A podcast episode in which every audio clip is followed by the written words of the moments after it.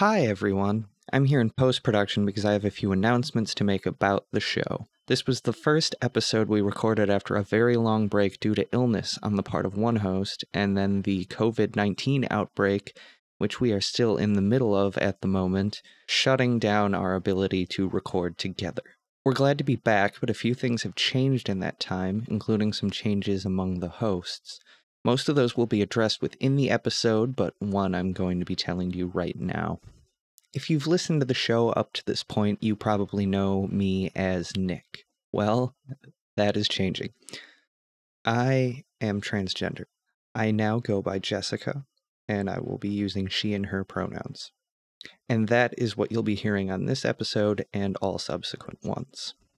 But this show isn't about me, it's about Nicolas Cage, so without further ado, I bring you the first Cage Fight episode of twenty twenty, recorded remotely for the first time. Cage Fight! Oh yeah! Cage Fight! Fight, fight, fight, fight, fight, fight. Oh yeah, the theme song probably wasn't transmitting through there, but it did cut off everything I had to say. but, all, the, all I could uh, hear was the fight chants. So, uh, welcome to the Cage Fight podcast. This is episode like sixteen now, and it's been a hot minute since we recorded, but we're back, and we're doing it over Discord this time instead of in person because of our lovely... I think it's episode seventeen, actually. Oh, fuck. Yeah, yeah I got seventeen go. Here. Episode seventeen? Oh. What? Well, fuck it. It's episode sixteen. I've decided it. This is episode sixteen too. Um, Don't listen to the previous episode. All right. Uh, so, like, on this episode here, we are going to be reviewing the movies Wind Talkers and Outcast, which are, in all likelihood, two, of the main two movies. Ones. Yeah. Yeah, these are two of the biggest ones. This is going to be a hot episode. Oh, yeah. No, uh, both these movies did extremely well at the box office, and they're all household names, absolutely. Yeah, and you just heard there, uh, we've got a new third person on here who we might be seeing quite frequently. And uh, I don't know if you want to introduce yourself, friend? Absolutely. So my name is Taylor. I am the newest member of the Cage Fight Polycule. Um, eagle-eared listeners might know me from the podcast Dick Proles, because I'm sure our audiences overlap very significantly. But... along with being a huge political nerd, a uh, huge music nerd, and all-around fucking anti-normie person, I'm also a huge movie buff, and Nick Cage is fucking hilarious. So when when these guys gave me the opportunity to come on, I was super excited. Hell yes. Love to hear it. Welcome so, to the pod. Hell yeah, dude. And then everybody knows Mike, I assume. Yeah, oh yeah, and Mike is here. Uh, so Taylor, uh, as uh, since it's your first time uh, on the podcast, you have to answer the inaugural Uh, question: what are your top twenty-five um, Marvel Cinematic Universe movies?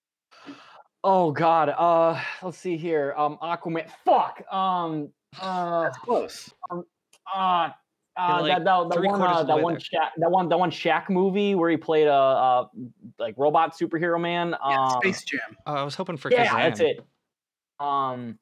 Fuck, I'm I'm sorry. Daredevil. Yeah, I okay. Yeah, the, the original yeah. Daredevil with Ben Affleck. Yeah. Um, you know what? Uh, I, that was a test that you passed. Uh, you proved that you're a true Marvel fan, and that's all we really needed from you. So uh, yeah.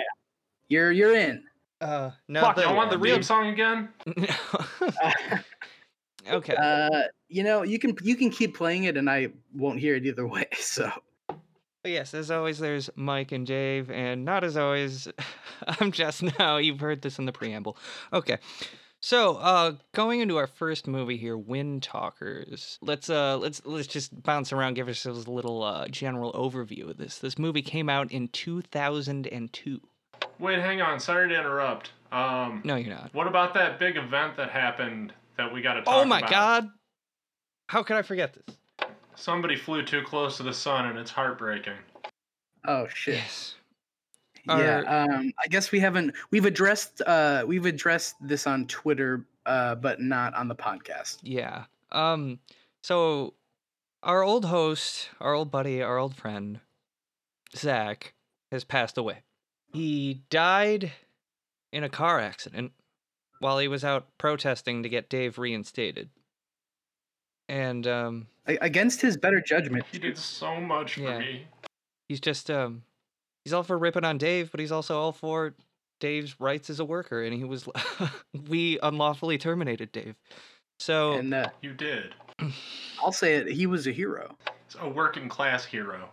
Absolute working class hero, and he's a jukebox hero. That too. He's, he's pick a type of hero. He's a dial H for hero. um, we are we are not going to protest the hero. We're not going to do that. No. uh, but not all heroes wear carps. Okay.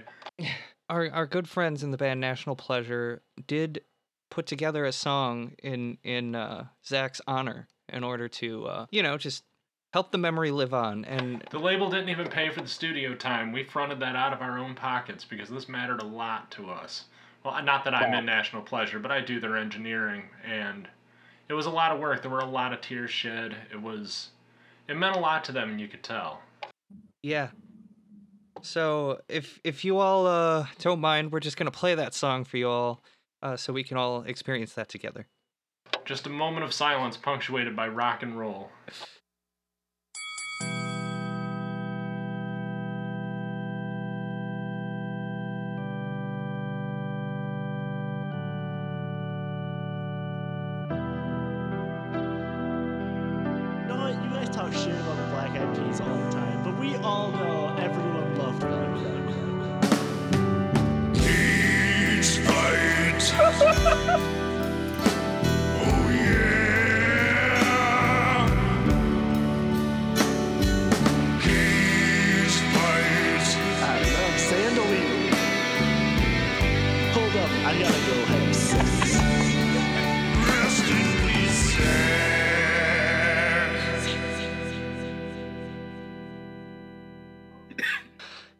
Damn!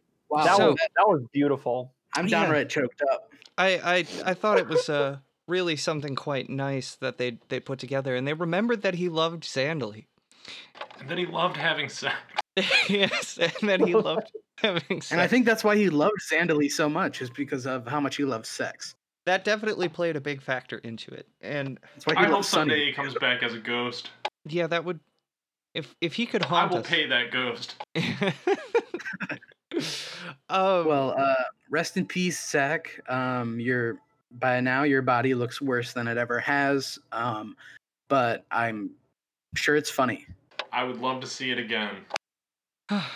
You know, I'm I'm sorry, I'm just kind of choked up right now, but uh, I think I think we've got to move on. So, um, Wind Talkers. As I had started saying before, this uh, this is a movie that came out in like two thousand two. Uh. You know, I didn't actually verify the rating, but I'm pretty sure it's rated R. um, just uh, based I'm gonna off say what I saw. Right. Yeah, I'm. I'm gonna say that too. There was, there was a lot of swears in here that would kind of make that an R-rated movie. So no, nothing else, just R, just mostly like you know the F yeah. words and stuff. J- like yeah, that. just just those F. Plenty bombs. Of limbs blown off. Directed by John Woo, which I had no idea until after I looked it up like an hour before this podcast. Oh yeah. You know, it, it, it's fucking weird, right? Because like there was a time for a while after Face Off, right? Because that was a movie he, yeah, after Face Off, mm-hmm. where John Woo was like an actual like like fixture in Hollywood. It was really, it's really, it was really weird. yeah, I, I mean, I, he had already become like one of the biggest uh, directors in Hong Kong, and then came over here to fucking smash it even harder. He did uh, Face Off, Mission Impossible two, uh, Hard Target, Broken Arrow. Um, this is actually his um, his penultimate Hollywood movie. Uh, he did, I think, like Paycheck or something after this. Paycheck? I've uh, never heard of that even. It has uh, Ben Affleck and Uma Thurman. Um, but he, yeah. he stopped doing uh, Hollywood movies after that because he said, uh, all Hollywood offers me is crap or big action pictures. I want to do something good. Uh, oh. so, so has he this, been doing uh, indie movies since then? I didn't even know that. Uh, no, I, well, I mean, he's back, uh, I think doing movies primarily in China. Oh, okay. He's, uh, he's done, I think five or six movies since his last Hollywood production. Um, but certainly not quite the fixture in American cinema that he once was. Mm-hmm. Oh, I didn't realize he directed Mission Impossible two. That's fucking nuts. Yeah, which is actually the worst one, like hands down. Uh, but um, I... actually, no, it's not. The soundtrack has Metallica and a band I will not mention the name of until later. The soundtrack. The soundtrack is better than the movie. Okay, uh, okay, that's, that's, oh, that's understandable. I will accept that. But yeah, I mean, yeah, he was one of the rotating cast of uh, Mission Impossible directors. He just happened to get the shitty one. So. Oh, that sucks, dude. I, I know the original was directed by Brian De Palma. I knew that, but did did those movies have a different director each time? Uh, yeah, oh. yeah. I think uh, Brad Bird did one. Uh, he did like four or I five. I think J J Abrams did. I don't. I'm not positive though. Uh, well, uh, moving on. This is Cage Fight, not Cruise Fight. Um, y'all want the theme song again? yeah, yeah, yeah. Cru- cruising for a bruising. Hell yeah, dude. Let's do that. We need a little cruise control in here. uh, so the this was produced by uh, two different companies, just Lion Rock Productions and Metro-Goldwyn-Mayer. Uh, I assume M G M did the uh, distribution, probably not the regular production. Uh, but I don't know because I didn't really look it up. Because I'm a great host, you know. Right? Yeah, these are all. These Congratulations, are all Jess! You did such a good job. Thank you. And uh, I also didn't look this up, so um, you're welcome. Uh, I looked up the cast information, and that was literally it. Yeah. Uh, this has a runtime of one hundred thirty-four minutes, and it had a budget of one hundred fifteen million dollars. Uh, can y'all guess how much it grossed? Uh, it ten dollars. Grossed, yeah, it it did not gross its budget. I can at least say that. Yeah, so this one grossed seventy-seven point six million dollars, which means that that's another movie in the red. Out of... Another floppa. Oh boy. Yeah, that's eighteen movies in the red versus nine in the black. So, um... Wait, is that really the record so far? Yes, that is the record thus far. Jess and Post here. Actually, I fucked that up. It's nine movies in the black and twenty-four in the red, so even worse. Um, to be fair, knowing knowing Nicolas Cage's like record though, that's actually pretty good because I thought like only three films ever made money that Nicolas Cage. It's like National Treasure, fucking maybe Ghost Rider, and uh, I don't know, maybe uh, it was a Fast Times at Ridgemont High. I think he's in that movie, right? Yeah, yeah. That was his uh, debut, I believe. Yeah, that's yeah, and that movie had a budget of like five hundred dollars. Fucking tons of money. Yeah, Pay the Ghost. I think uh, I went to go see that in the theater uh, four hundred and fifty times. But yeah, uh, on uh, Rotten Tomatoes, this one got a thirty-three percent on the tomato meter and an audience score of fifty percent. So as always, uh, the critics are a bunch of, you know, bastards who are too snooty for what the audience thinks. Um, Pretentious and, pricks. You know, we, we are for the people here. And, uh... oh, that was like a motorcycle, but it sounded really fucking No, yeah, I, I live re- next to a very busy road, so I'm sorry about that. That's okay. I live uh, next to an idling motorcycle, so. Sounds um, like a Bruce Springsteen. I, I live, yeah, I live literally inside of an auto shop. I'm so sorry about that. That really does sound like a Springsteen lyric. I live next to an idling motorcycle. Yeah, that mama was an idling motorcycle or something. Yeah. Yeah, Taylor, if you could work on your voice being a little more gravelly, that would be great. Oh, hell yeah, dude. Come if you can just summer. Clench your teeth together Next and like, speak with I'll your bottom that. Lip. Like this, kind of. Oh, yeah. Fuck yeah. Uh, you know why they call him the boss, right? He doesn't allow the rest of his band to take bathroom breaks on their shift. Fires them one by one. All right. Well, uh, do you have any... Uh... fun facts, trivia about this movie, Mike? Yeah, um, I've got a, I've got a few things. Um, so uh, prior to filming, uh, most of the principal cast uh, joined a group of sixty-two extras for boot camp, like attempting to replicate World War Two Marine training. Also, uh, Nicolas Cage uh, learned to fluently speak Navajo for this part, uh, despite the fact that his character does not speak Navajo at um, all. He uh, he claimed he did it to better understand the script, but John Woo maintained that Cage had misunderstood the character for which he had been cast. Oh my God! Can you imagine he played the Navajo talk? uh, honestly, you know, red things in a movie that'd be so fucking funny. Wouldn't surprise me, especially uh, around this time in Hollywood. Uh, If this was the time where they figured out that they had to give sympathetic portrayals to Native Americans, but they hadn't figured out how to do that without centering it on a white character. So, like, right, and that's very apparent in this movie. But um, Uh, I mean, just a couple years later, The Last Samurai came out starring Tom Cruise. Oh, yeah. Exactly. Um, which actually, uh, the director for the other uh, movie that we are going to be covering was a stunt coordinator on The Last Samurai. So oh, interesting. Okay. Yeah. Um, uh, let's see what else I have here. Uh, this was slated for a fall two thousand one release, but because of the national holiday nine eleven, they pushed it back. We'll never forget and so that. They, they, they put They pushed it back. They pushed it back because Silver Side Up by Nickelback came out. That's weird. Yeah. Uh, and Toxicity by System of a Down came out the week prior. Wait, I think yeah, God okay. Hates Us All. Uh, and by and, Slayer? Yeah, I'm pretty sure that came out on September eleventh. I could be wrong. Uh, yeah, I, it sounds right to me. And uh, Mediocre Generica. and... um, uh, Sorry, I'm like stalling through this. I have too much trivia written down for this. That's okay. We're um, just coming up with every album that came out on nine eleven. um, uh, well, I'm gonna I'm gonna just plow through the last of these facts. Uh, the, the the desert scene and the opening credits is uh is uh, some stock footage that has been used in Back to the Future three, National Lampoon's Vacation, and City Slickers two: The Legend of Curly's Gold. Hold on. that if is... that looks familiar. yeah, I, I very distinctly remember City Slickers two, The Legend of Curly's Gold. What the fuck is that?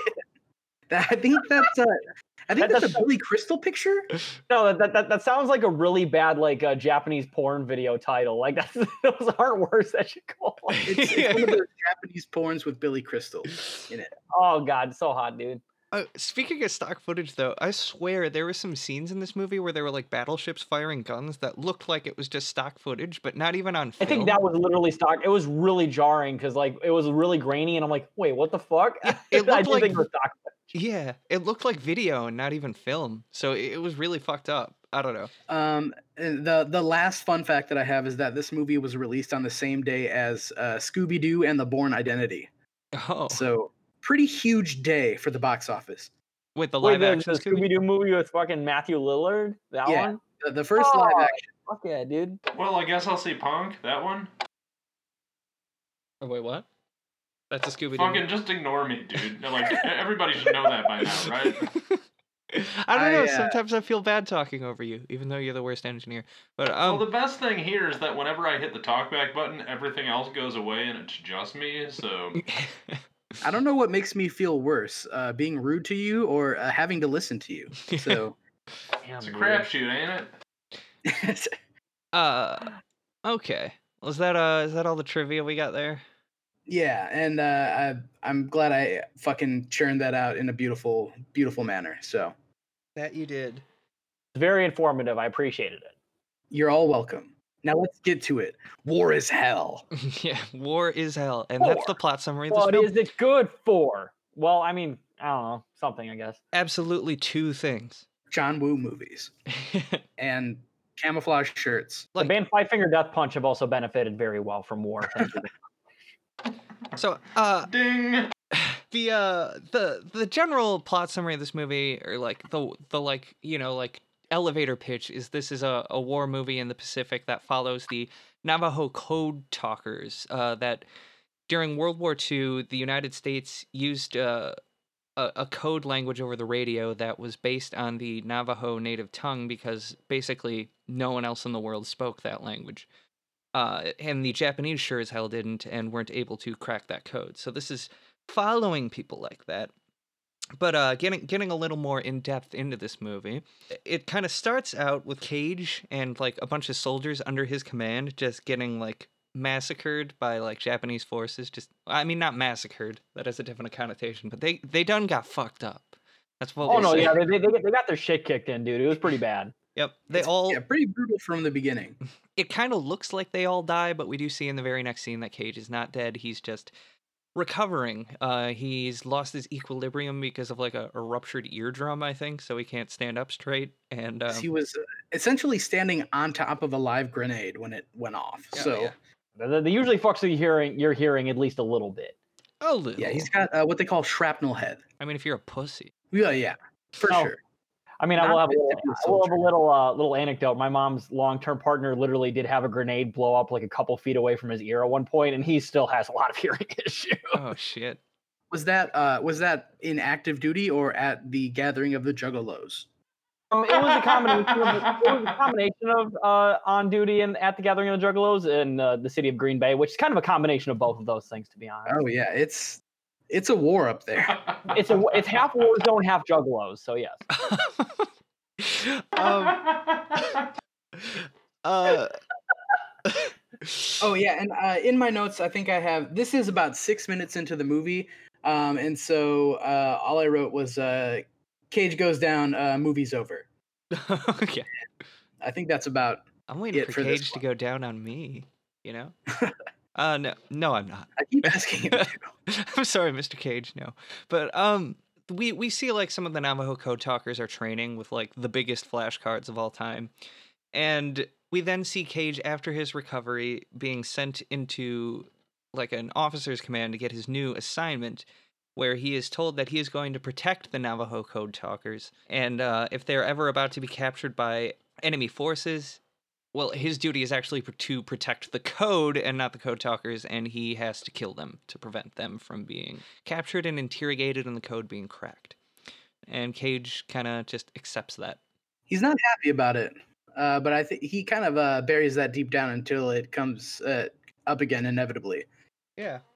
Then after that, I guess we kind of see their uh, division, platoon, I, I don't fucking know what, I don't know all the designations, uh, is gathered together and they're finally getting their orders on when they're going to ship out. The head of their religion is...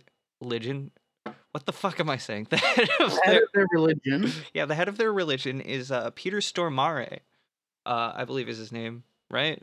Uh, oh, yeah, I think, uh, yeah, P- Peter Stormare, and I, I will say, I don't want to spoil it too much for you guys, but, like, his accent is incomprehensible. See, I just see... His accent in this movie, it's like a combination of every single, like, major European-American, like, accent trying to speak American English, and, like, every single, like, regional accent in America combined into one... Pro- like, what is his accent in this fucking movie? Yeah, when the, the credits rolled, I, I, like, I don't, I don't remember them saying his name at all, but...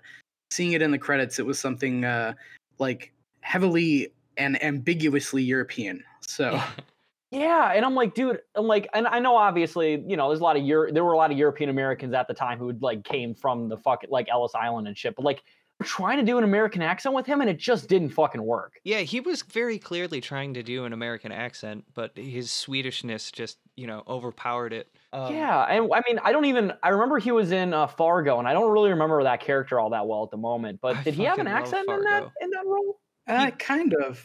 Yeah, he did have an accent in that role. I think he's had an accent in pretty much every role he's been in. I, okay. Yeah. So I guess he just can't do an American accent then. Yeah. I mean, I've seen him, yeah, in this movie, uh, Fargo. Fargo's probably his best movie. That or The Lost World, Jurassic Park. And oh, then yeah. uh, I think he's in Big Lebowski, too. He was just in so. a shitload of movies in the late nineties, early two thousands. I, I miss him, kind of. I don't know yeah, what it I'd, is. Yeah, I love him a lot. I mean, if if not for Fargo, uh, his dozens of other roles. But, yeah, Fargo fucking rules. But, yeah, he is the head of their legion, or whatever the fuck. And uh, I, I do have that noted. He has the absolute worst American accent I've ever heard. And they're assigned... Uh, their orders are to take the island of Saipan, which I believe would set their, their arrival there at June seventh, nineteen forty-four, or it could be June seventeenth.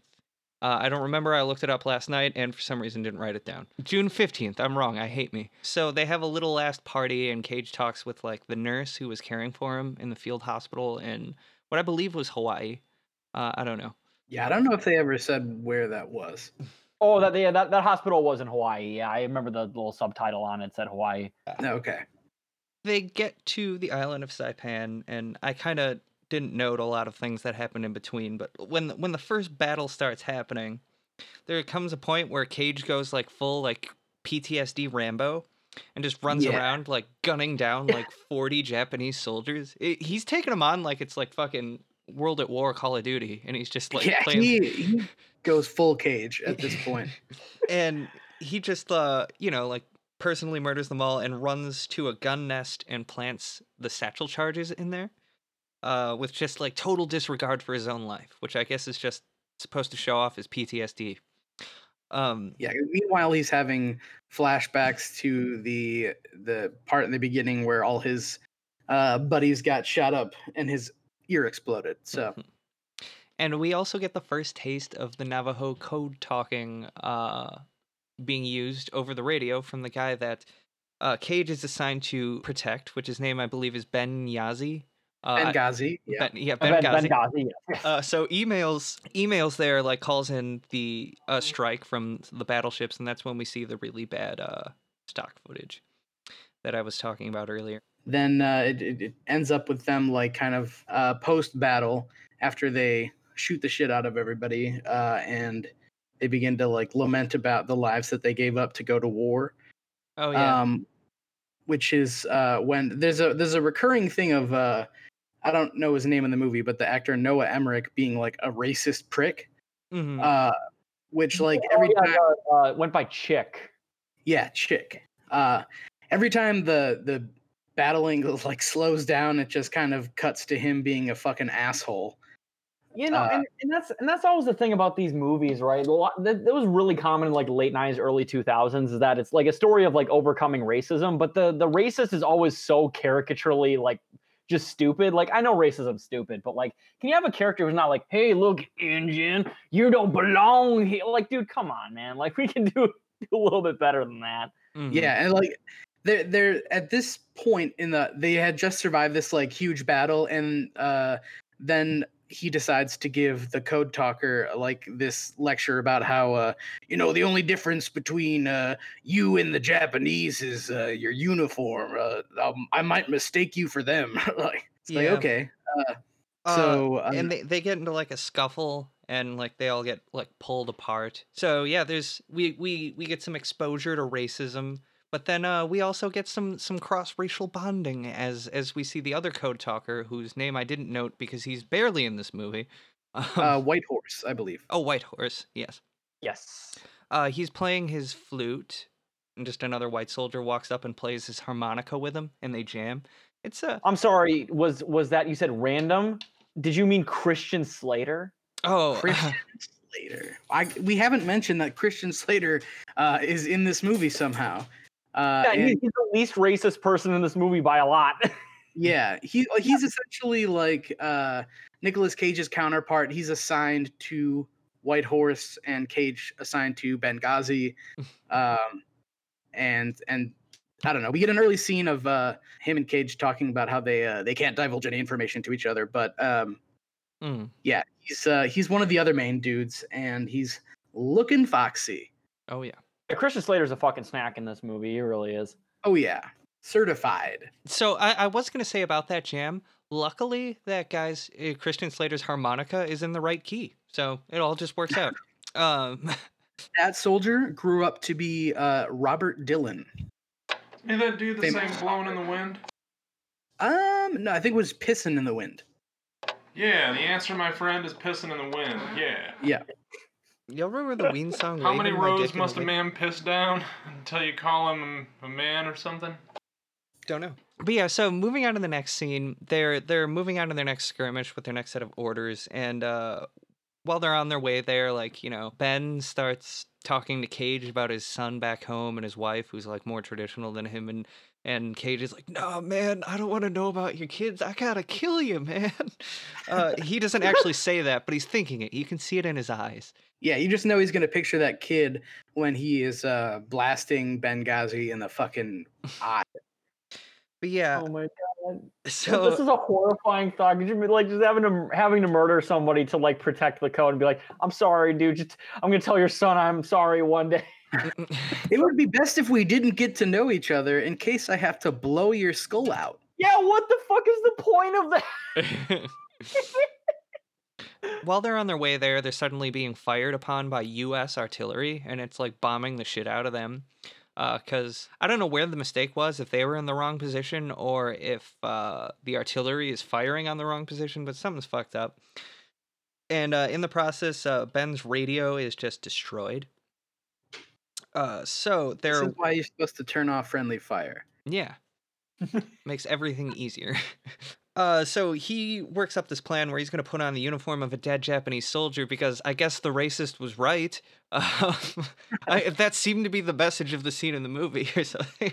Yeah, good job validating the racist character, you racist movie. Yeah. Um, I guess even Chinese directors can even uh, um, uh, encourage white supremacy. Fucking But yeah, um, so he uh, puts that on and like takes Cage as a fake prisoner. And they managed to shoot up a bunch of Japanese soldiers and take uh, a Japanese radio, call off the American artillery strike, and have it bomb the Japanese position instead. For that, after the battle is over, or after the skirmish, I guess, because the battle goes on for a month, but uh, Cage is decorated with a silver star, and uh, Yazi is very clearly looked over because racism. He's like, you know, I couldn't have done that without Ben. And he's like, oh yeah, that Indian. Well, uh, oh yeah, that, that guy. Yeah. Well, you just keep that star, all right? Bye bye. Oh yeah, the the guy who's uh, uh, in, information about, you know, and, and knowledge about this language is is probably a, a vital role in this war. I mean, yeah, dude. I mean, here's here's a couple coupons. I'm I'm not gonna give you a star. Fuck off. Listen, we could only afford one medal, uh, and we have to give it to the white guy first. Yeah. Yeah. But uh, he's we Nicolas do have, Cage. Why wouldn't you give him a medal? You can get twenty percent off at Arby's with this coupon, and they have the meats. Uh, John Woo knew him from Face Off, so he let him keep the medal. Oh, absolutely. uh, but yeah, Cage throw or gives the star to, I don't know, some other soldier. He's like, I don't need decorate. I'm tragically torn up about my past, and I have P T S D. I have movie P T S D. Um. Then uh, after this, they kind of move into a like a, a village that's filled with Japanese civilians still because the island wasn't completely evacuated or anything like that. I don't know if it was ever fully addressed earlier, but at this point, at least, it's revealed that Cage's character fully speaks Japanese. Like he, he's fluent, I guess, because he manages to hold like a conversation with them, including yeah, just like, just randomly start speaking Japanese. Like what? Like yeah. you could have you could have alluded to that early. I mean, it would have been cool, but then it's like, wait, wait, wait, what? Yeah. Like, how? Yeah, they really should have. He learned Navajo and Japanese for this movie. So, uh, dude, that's crazy. You know, you know how many probably years that took to fluently learn both of those languages to say like three lines total? Yeah. Or zero in the case of Navajo. Yeah. Yeah. Um, yeah, three lines combined, three Japanese and zero Navajo. I don't know how uh, Navajo ranks, but I know that Japanese is literally ranked as the hardest language for English native speakers to learn because it's so oh, yeah. different. Um, so, like, I quit on him, I Japanese guess. on Duolingo to learn Navajo. So, if that's any indicator, it's yeah. fucking awesome, dude. Hell yeah. So yeah, he does that. He talks with like a Japanese kid or something and sits down because, you know, war movies from this time always have to show the American forces being very good to all of the civilians that they encounter. Yeah, they, they were always really good and never did any harm to, to local village civilians uh, during yeah, the twentieth they didn't, century. They didn't kill any kids or anything. Um, oh, no, absolutely not. No, no, no, no raping of children, no murdering of children. They were all angels. Mm-hmm. Yeah. The only thing that they didn't show in the movie is that usually they would carry around a sack of like teddy bears to hand out to the children. Um, oh, absolutely. But I think absolutely. that was cut for time. And frankly, I think it's kind of un-American that they didn't put that in. I do too. Yeah. They also cut out the scene where they all sit down together and enjoy an apple pie. Yeah. Fucked by Jason Biggs. Uh, it's it's a very American scene. After that, Cage and Yazi kind of have another bonding moment where he uh, he kind of gets into the fact, and I do actually kind of applaud this movie for this. I mean, it doesn't talk about it directly, but it references it in saying that he was, you know, like raised Catholic, uh, and forced into a school where he wasn't allowed to speak Navajo and things like that. And this does kind of address that, you know, the United States, it isn't, this isn't talked about very much, but the United States had essentially re-education camps for, for a lot of Native Americans. Uh, and this went on from like the late, like eighteen seventies up through, I think up through like almost the fifties, where basically They yeah, kind... so so it, it, it lasted up until the, the seventies, I believe. And in fact, Canada had very similar schools that lasted up until the nineties. Mm. So Jesus Christ, yeah. Yeah, dude. Um, but yeah, like uh he, he talks about how he wasn't uh you know allowed to speak his own language, and when he did, he was, you know, chained to a radiator for punishment. And like um it's it was kind of cool to see that addressed in a movie. I don't know that I've actually ever seen that addressed in another movie, and certainly not a big Hollywood blockbuster. So uh, pr- props to this movie for that a little bit, you know. Well, yeah. I mean, big, big Hollywood blockbuster in quotation marks because it didn't even make its money back. Yeah, okay. Oh, blockbuster certainly in quotation marks, but big budget Hollywood film certainly. Okay, I, I will accept that, yes. we we have to go back and watch um, Scooby-Doo and see if they address anything uh, similar in that movie. Well, Scooby, Scooby-Doo was actually an allegory for the invasion of Grenada. I don't know if you knew that or not. Oh, that's why uh, Sugar Ray was in it, um, because yeah. they were they represented... I don't. I don't know. I just remember that Sugar Ray was in that movie. Uh, Wait, like the band Sugar Ray? Yeah. Oh, not just Mark McGrath. Yeah. Sugar, Ray? Sugar Ray was in it, really? I think so. Well, I mean, maybe just Mark McGrath. I don't know. I recently uh, the. It's okay uh, to call recently, Mark McGrath Sugar Ray. I mean. I mean, he is Sugar Ray. Essentially, as far as I'm concerned, he is. It's kind of like I, how I, that guy from Smash Mouth is just Smash Mouth. He's Smash. He's Smash Mouth. Yeah. Yeah, or or Mister Smash Mouth, if you're trying to be specific. But yeah, or, if you're addressing him directly to ask him to eat the eggs, you say Mister Smash Mouth. Or like the vocalist of Trapped is Mister Trapped. It makes sense. Yeah, you know the uh, the lead singer of Smash Mouth actually has a P H D in astrophysics. Uh, oh yeah, he studied at the Astro Lounge, didn't he? Yeah. All right.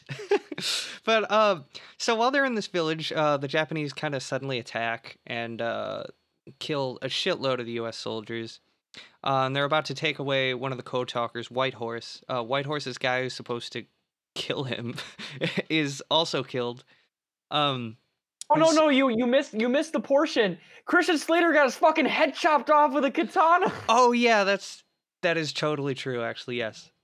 Yeah, while they're... While they're sitting there, he's like, ah, I can't let them take you. And he's like aiming the gun at him, but you can tell he uh, at White Horse, and he has second thoughts and starts firing at the Japanese instead. So, and then a Japanese soldier with a katana comes up and just fucking beheads him.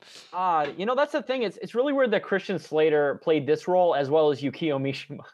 Yeah. Well, no, if he played Yukio Mishima, he would have been he failed. Her. Oh no! Yeah, he would have. He would have had someone hacking his neck like twenty-five times. Like that, it wouldn't have come off that cleanly. But um, that was also cut for time. Yeah, that, that took like an hour to cut off his head, dude. It took forever. They so it's they had brutal. To. Yeah, they actually paused the battle and they were like, "Can you guys just like stop shooting at us? I really got to get this guy's head off." Like, have you ever cut off somebody's head? It's surprisingly difficult. Yeah. God, it took me like three or four times to get the hang of it. But yeah, after that, White Horse is being hauled away by like three or four Japanese soldiers, and Cage sees this and just pulls the pin on a grenade and tosses that bad boy in there and kills all of them. And then pretty much immediately after the fighting stops, Cage confesses this to Yazzie, and Yazzie holds Cage at gunpoint while uh, Cage yells like, "Do it! Do it!" But Yazzie doesn't do it. Oh, you don't have the fucking guts. No, I mean, he's, he's he's pretty P T S D'd out. Dude is dude's not all he's not there. He's got like a thousand yard stare and all that shit. Yeah, Cage is very regretful of having done that. He doesn't like it, but he feels he's he keeps saying like just following orders, doing what I have to do. Um, but he, yeah, I mean, I mean that seems to be a theme for him throughout this movie. He uh, sticks to the rules, um, and then gets completely uh, traumatized because of it. Next, they go to their uh, last skirmish, where uh, during this, because Yazzie is pissed at Cage, like uh, th- they end up walking through a minefield on their way there, and then Yazzie just runs off, like going full Rambo and like killing soldiers, which is weird because up to this point in the movie, he's been super hesitant to kill any Japanese soldiers. Like every time it's happened, he he just kind of freezes up and doesn't do it. And then Cage steps in and like slits a guy's throat. Yeah, because Cage. Yeah, is... that's the thing. Like, yeah, he's he's afraid to do pretty much anything in this movie. He's like a very pure, pure soul. So for that scene to happen was a little weird. Yeah, I guess it shows a change in Yazzie because now he's freaked out. He thought his friend who had his back. He, he oh oh yeah, I should mention that Cage, I think at that point confesses to him like, "Hey, you know, my orders are to kill you if if you're going to be captured." And so Yazzie's all yeah. pissed. Um. There's a character so. development. I just don't think it's a very well developed character development. I'll be honest. Oh, yeah, I can feel that. Kind of comes out of nowhere. after Yazzie runs off, Cage catches up with him, but Yazzie loses his radio in the scuffle. And uh, they have to call or retrieve that radio to call in air support. And um, so when they go to do that, like they get separated kind of from the rest of the group. They manage to grab the radio and call in the, the airstrike, but they're shot in the process and like severely injured. And they feel like they're going to be captured. And Ben turns to Cage and says, just do it now. Get it over with. Kill me. Mirroring the previous situation. Yeah, mirroring the previous situation. And uh, Cage doesn't do it. And he says, we're getting out of here. And he hauls him back, uh, throws him on his back, and runs out of there. Um, because yeah, Yazzie's shot in the leg. Cage is just shot in the arm. But yeah. Yeah.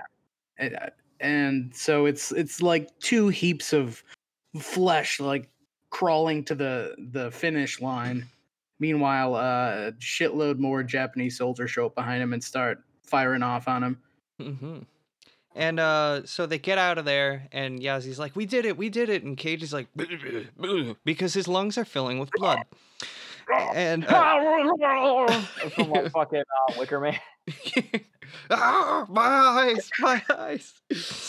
Come closer, son, so I can cough blood on you. Something like that.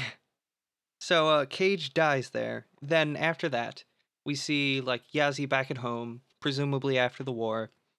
And he's doing a Navajo ceremony with his son.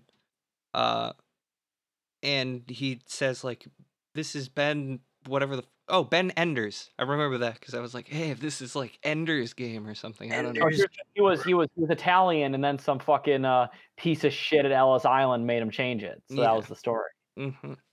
But he says, this was Ben Enders. He was a good friend of mine and a very good soldier. And then uh, so he honors him in that Navajo ceremony. And then the, the movie ends, and it has like, you know, the, the text. The Chiron about uh, how the Navajo uh, thing was very prominent.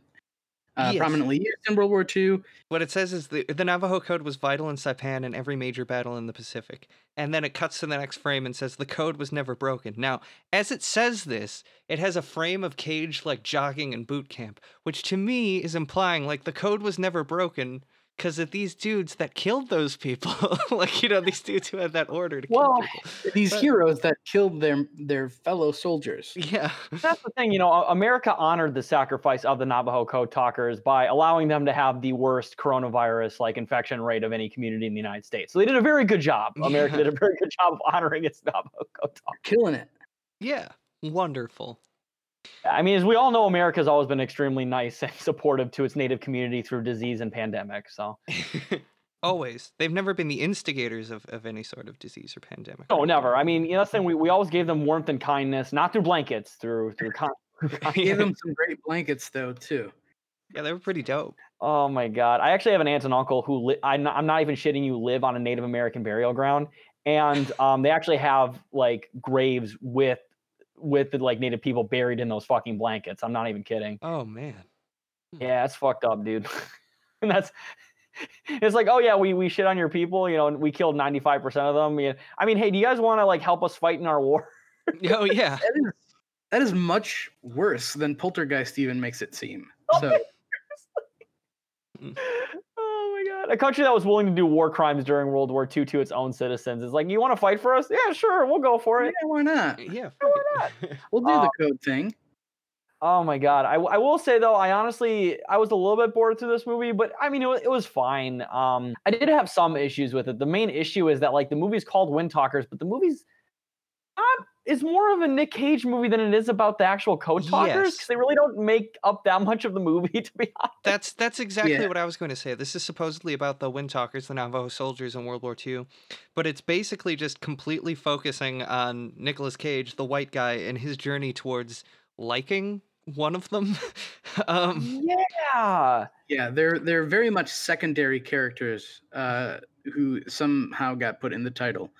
Um, yeah, no, it's it's kind of like uh, with um uh with Stephen King and his, like, you know, magical black man trope. It's like, oh, you know, this movie about this, you know, black man, and it's like, oh no, it's a movie about a white guy who lives through the trauma of another black person. It's like, oh no, but he he makes my life better, and it's like, yeah. dude, a movie about the Code Talkers should be about the Code Talkers. It shouldn't be about, like, oh yeah, well these people helped out during a battle, and then they we just fuck their shit up all the time. Yeah, you get like a scene of them like in training, learning the the the code and whatnot, and then you get like a scene during that first battle uh, where they're utilizing it, and then it's it's it's not even uh, close to being at the forefront of this movie. It's it's barely yeah, in it at it's all. Probably a combined five at most ten minutes of content of this movie that's dedicated to the actual like the process and the code talkers and the training. It's it's yeah, it's very insufficient in my opinion. Mm-hmm. Yeah.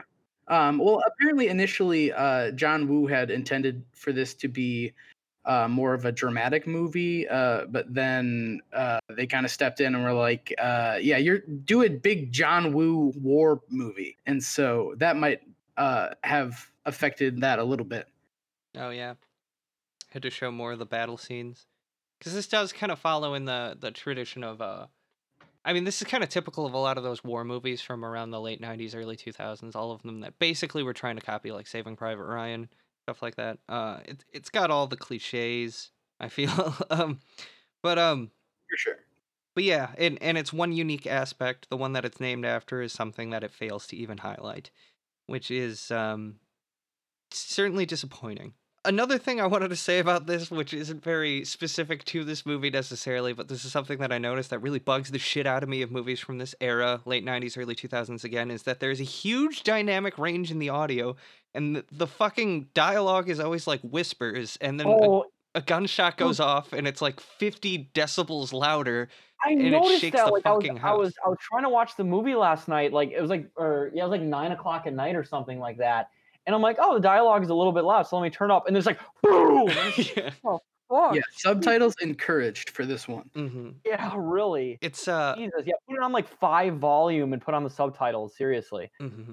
It's that that effect is kind of cool in a theater, but like I, I really wish like home movie releases would have more like compression on the audio or something just to help. Absolutely. But, um, but yeah, that's uh kind of all I really had to say on this. I I thought the battle scenes were kind of cool. They didn't particularly yeah. stand out to me as far as war movie battle scenes go, but they weren't yeah, particularly not... bad. I honestly yeah. thought I honestly thought all the performances. I mean, except for Peter Stormare, his his act his. performance was awful, but I thought every other person's performance was at least solid, so I can at least say that. Yeah, it was definitely it, like it was far from unwatchable. Um, it just had a lot of lulls, uh, and I mean it it had enough battle sequences, but everything in between was just kind of uh, hard to stay focused on. I was very dull and cookie cutter in a lot of ways, and that was yeah. a, that was the problem with the nineties and early two thousands. That the, the, that era had so many fucking World War Two movies that like. You got to do a little bit more to stand out. So, mm-hmm. well, uh, since we're kind of wrapping up here, um, I, uh, I have a few, uh, Amazon reviews of this movie. I did search a few other sites, but, um, not a ton of reviews out there. So, uh, if you guys would, uh, indulge me, I can go through some of these reviews I have here. Absolutely. Goddamn lootly. Um, so the first one I have is from, uh, Janeth Barrows. Uh, it's titled, uh, Couldn't Get It to Run on My T V. Um, And uh, she says, really wanted to watch this, but couldn't get it to run. Um, next one from Aaron Hamel. Uh, it's titled Product Did Not Work. Um, and uh, in the body uh, says D V D did not work. Um, got one from Barbara Marvel, who I think is uh, Captain Marvel's mom. Uh, review titled Wind Talkers. Uh, I bought a V H S copy of this movie. We were very disappointed with the theme as every war detail was too graphic. Gory scenes. There was just too little information about the Indians that were the Wind Talkers. Um, well, I mean, so, hey, she's got a little bit of it there. like, you know. She, she's close. um, At least she got it to run on her T V. she well because she she got the V H S so. oh, yeah yeah and V H S's were like pretty you know pretty solid back then so yeah maybe. um C R Cole uh wrote a review titled Inconsistent Amazon Connection. Uh he said uh unwatchable. Internet connection is great, but video keeps cutting out to the movie menu screen. um Amazon customer uh, wrote, uh, great subject matter, should have been made in the forties or even fifties when they knew what they were doing. And that's the title. Uh, and in the body, it says, uh, pathetic and lame. Uh, obviously, this is written by Donald Trump. Uh, too bad it wasn't made back before Hollywood was pathetic and lame. On top of that, Cage and Slater are both a disgrace to any American military uniform, even in a movie. Oh, okay. Oh, okay, so I have, a, I, have a, I have a couple problems with that, right? Made it in the forties and fifties when they knew what they were doing. Uh, no, they didn't. They would have made Marlon Brando play one of the Code Talkers. Yeah, they would have put him in, you know, like red face, I guess. Yeah, they would have had John. Yeah, they knew what they were doing. Pilgrim, I'm from the Navajo. They, oh, yeah, no, that person's a fucking absolute dipshit. That that one pissed me off more than any other. um, well, Frank here uh, wrote a review titled "No Movie At," um, and he wrote, "I did not receive my movie yet, so I cannot read it. More than happy to rate it just as soon as I get the movie. Thank you." Oh my god. So I hope Frank uh got that in the mail. He didn't uh update his review. Yeah. um and then the last an hour later through the mail, and he's like, man, I feel like a big fucking idiot right now. I'm gonna delete this. And then he's like, oh shit, my dinner's ready, and just never forgot to it never he never got around to it. Yeah. uh the last one I have is uh written by Dee Dee. It's in all caps. Um, Ramon? So you have to yell it as you read it. Uh, it says, problems with movie. It would not play in any my D V D, so I've been trying to get back in touch with you all. I rented this movie, and it is very, very good. Therefore, I wanted my own. But this movie you all sent me, as I said it, won't play in any my D V Ds. So I'm still trying to get in touch with you all. The first time I had problems with you all because I have rented from you all before, and the movies was great. So um, yeah, no, Dee Dee Ramon, absolutely. Dee Dee Ramon wrote that review for sure, absolutely. Yeah, but he was still watching when it came when this review was made. So I mean, yeah. Uh, and then the rest of the reviews are people just saying that there was too much violence and killing in the World War Two movie. yes, yes, World War Two, a very peaceful time in world history. Most yeah, peaceful just, time. We just dial it back, you know?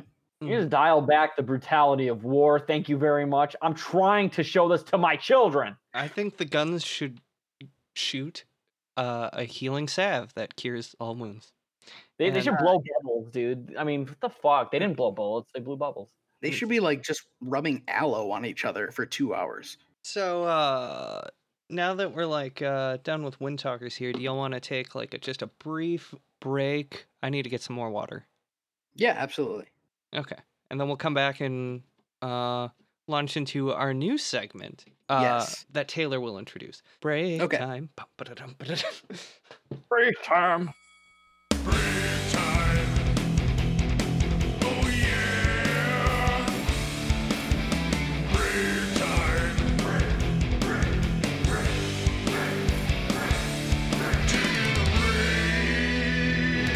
So if I shit my pants, I should just do it when Taylor's not talking.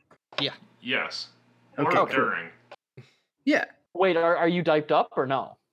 I I'm not diped up. I'm out of dipes. Oh, that sucks, dude. I'm sorry. I know coronavirus has been hitting everyone really yeah, bad. I'm pretty diped up. The shelves at Target are fucking barren. I can imagine, dude. I got D pants on though, so. Wait, Dave, did you start rolling again or? Yeah. Oh, okay. Cool. Fuck you, Dave. Just doing my job here, doing my job. Welcome back, Cage Freaks. We're here in the studio with Taylor and Jess and oh, yeah, yeah, and uh, we're and we're Taylor in the morning. Yeah. Well, the funny thing t- is that I'm the only person in a studio right now. hey, hey, to be fair, I'm, I'm down the hall from the studio. uh, but yes. So we're we're here at the halftime of the show, and I think it's time to just introduce our new little like halftime segment that we're gonna have to to fill some space here because you know these episodes aren't long enough as are, and especially yeah, with all the stuff we just cut. Yeah, um, I, I think I think each episode needs to be longer than the Return of the King Deluxe Edition, which is over four hours long. I think that's a good barometer for every episode. Yeah, yeah. These are essentially the director's cuts of what would have been our previous episodes uh, that didn't have as much padding. Yeah. Yeah. Taylor is is a a man with a, a beautiful obsession, possibly a beautiful former obsession, but possibly a beautiful rekindled obsession since since he and I ha- have begun talking to each other, and that involves one singular man, well, and band, Fred Durst and Limp Bizkit. And, yes. Uh, it is now that we will be launching into our Fred Durst Fridays bit. And uh, I don't really give a fuck what day it is, when we're recording, or when you're listening to this. When this is going on, it's Fred Durst Friday. Hashtag Fred Durst Friday. I mean, have you ever just had one of those days where you just want to kick back, relax, and open up a nice, refreshing glass of hot dog flavored water? You get yourself a nice side of chocolate starfish. And you I know what? Today every, is... episode, every episode will be good, but sometimes the results may vary. Every Friday on Fred Durst Friday. Oh, oh that was beautiful. I'm sorry I damn. spoke over it. For all of our audience out there who aren't limp heads, let me tell you this much, right? The unquestionable truth is Limp Bizkit fucking rips. Oh, yeah. Now, if you pack, do you pack a chainsaw, Taylor?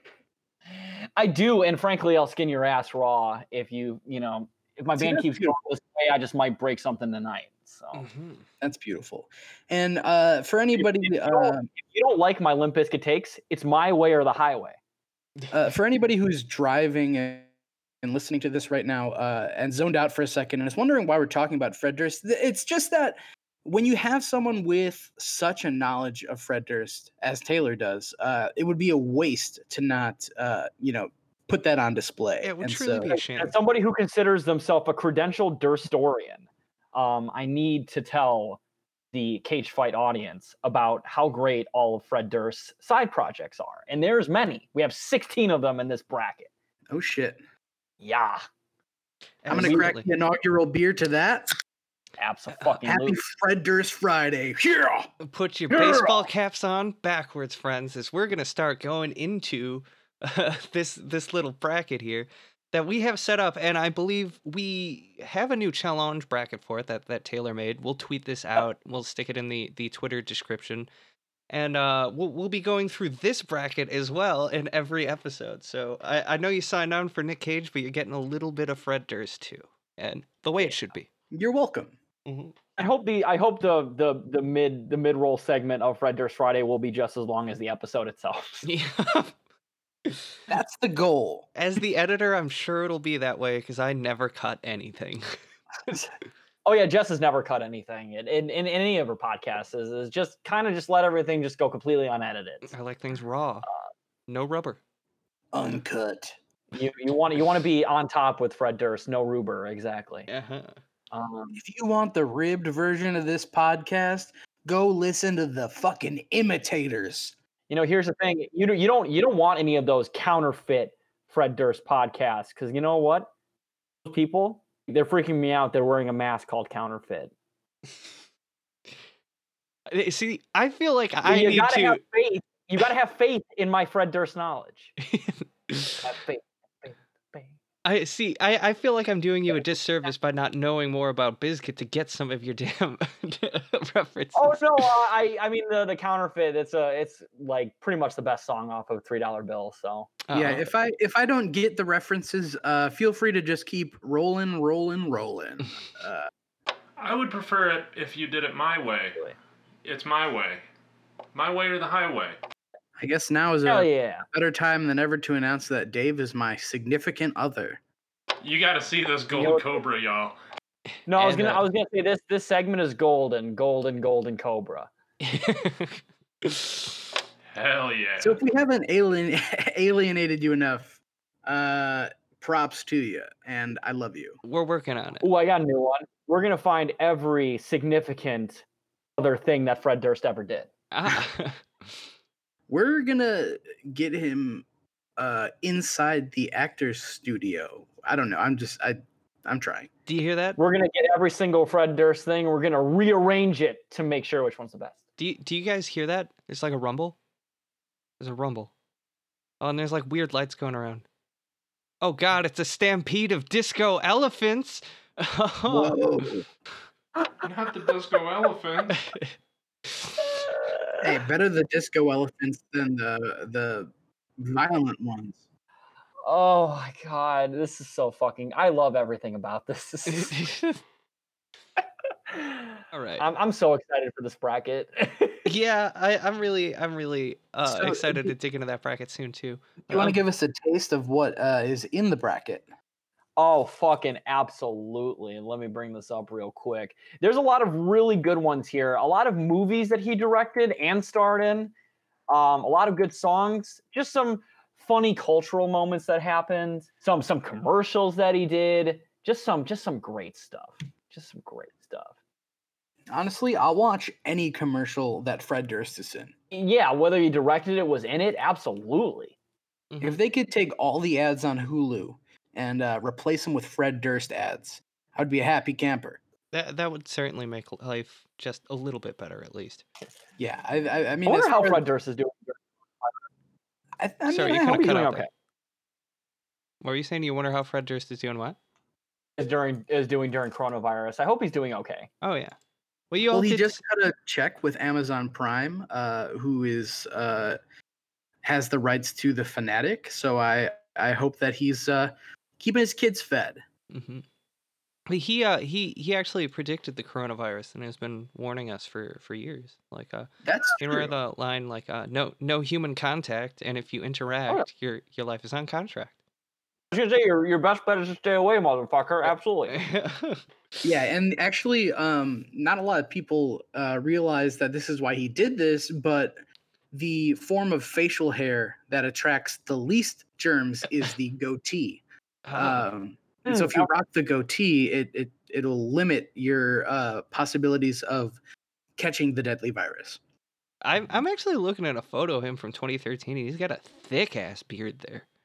Oh, damn, you should trim that down because uh, it's all about the goatee, motherfucker. And also a Suicidal Tendencies hoodie and, like, some, some like, white biker gloves while he's on stage. Oh, yeah.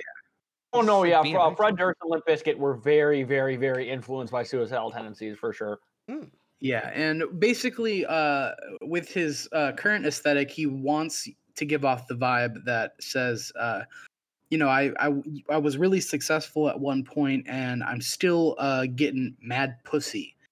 Uh, oh, so, well, he is, mm. and he is, yeah, he's shooting ropes everywhere, as far as I'm concerned. No, I don't mean to too, have too much of a flame war on this episode, but I mean, let let's be honest, West Borland is probably getting better pussy because West Borland's still pretty hot. Yeah, especially when he wears those contacts. Oof. Oh, oh God. West Borland's contacts, and if you interact. Your pussy's all wet. That was poetic as fuck. Well, I uh, I definitely look forward to uh, traversing through this bracket. I I mean, I'm semi-familiar with Fred Durst. I was um, a fan as a lad, um, you know, like before my brain developed and such. And uh, I'm uh, excited to see what I missed out on. Yeah, there's a, a lot of there were a lot of real recent gems, so I'm I'm very excited. I actually I have seen The Fanatic, uh, and I think the review that I wrote on Letterboxd uh, says that uh, there would be some there's some decent stuff in this movie, uh, and it would be enjoyable if it wasn't for uh, I think that's it. All the stuff that Fred Durst didn't do. No, it's just uh, it's uh, slightly offensive uh, in in the, the character that John Travolta is portraying uh, is I I feel like not handled perfectly. Um, so a little insensitive in my. Yeah, little it's it's insensitive, uh, but it it has uh, some redeeming qualities. um, yeah, I just you know wouldn't get your hopes up if you're about to throw that on the T V. Yeah, and, uh, but before we move on, I do want to point to anyone who is still doubting uh, the magnificence of of uh, the Durst um, to to a Hard Times article that is titled, I believe, um, "If It Weren't for Fred Durst, Limp Bizkit Would Have Been a Solid Rock Band Instead of Fucking Incredible." And if you just read that, I believe you would understand. So, um, yeah. I think uh, we, this is just an announcement here. We're not going to go into it right away, but uh, so pr- prepare next time. And what is going to be the first thing on the lineup on the mashup, Taylor? What are what are our first two items? The first ones are Here We Are and Bleed. All right. All right. So we'll be comparing those two. Uh, give those a little listen. And, and one one of them is one of them is a song I actually like. So who knows? But I'll so, let you get it. That's- Listen to those on a loop. Make a playlist. Those two songs. Hit repeat. And uh, come back next week for the uh, the poignant commentary on those tracks. Yeah. Just until the next episode is out and you're listening to it, that's all you should be listening to, personally. As soon as you finish this Darn. episode, go on Spotify or whatever you have, and that's your focus until the next episode drops. Yeah, that's your homework. All right, moving on. Since uh, it Fred Durst Friday is officially over, but it's never really over. It's still going in our hearts, but... Now it's Andre three thousand Thursday because we're about to talk Outcast. Yeah. Yeah. Our Yesterday next... was Westmoreland Wednesday. Yeah. uh, so, uh, Outcast. Outcast.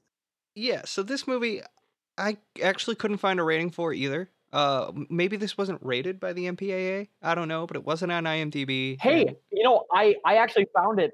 I, I found it last night because I have some not very positive things to think about it. It has a five percent on Rotten Tomatoes.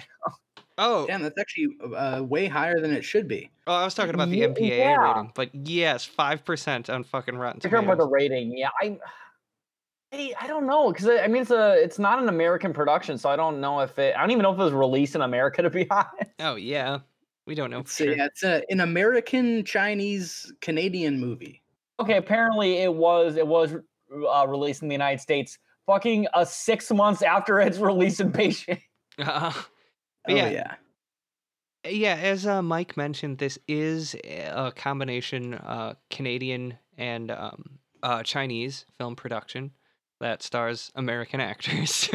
um, Two American actors. Yeah. Uh, no, actually, one American actor and one Canadian actor. Thank you very much. Is Christensen Canadian? Canadian?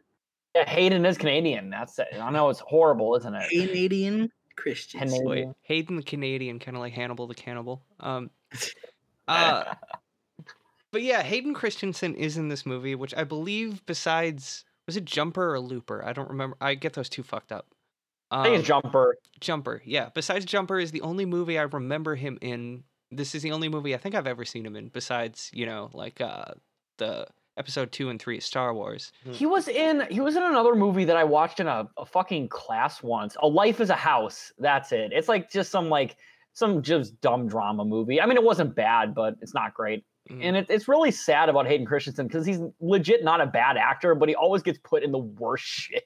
Yeah. Yeah. Um, and funnily enough, um, apparently the like the way this movie was announced was they they posted the official poster uh, on the ArcLight Films website and the Hayden Christensen fan site.